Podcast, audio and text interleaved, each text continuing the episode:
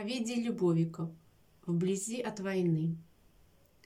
И скоро в путь, и от вокзала одна дорога на войну.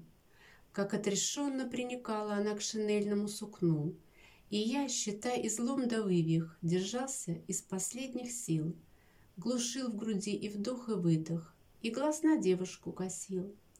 А комендант косился строго. «Что за подружка, лейтенант?» Но я моргал ему, не трогай, будь человеком, комендант. Она спала легко и просто, к погону жесткому щекой, как на подушке спит подросток, умаившись за день денской. Среди разбитого вокзала она в махорчатом дыму во сне счастливо улыбалась чему-то очень своему.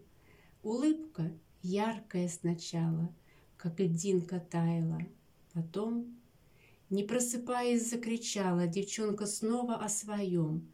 Опять с лицом к лицу с бедою, Опять войны тяжелый стон. Спала девчонка. Ближе к бою Гремел бессонный эшелон.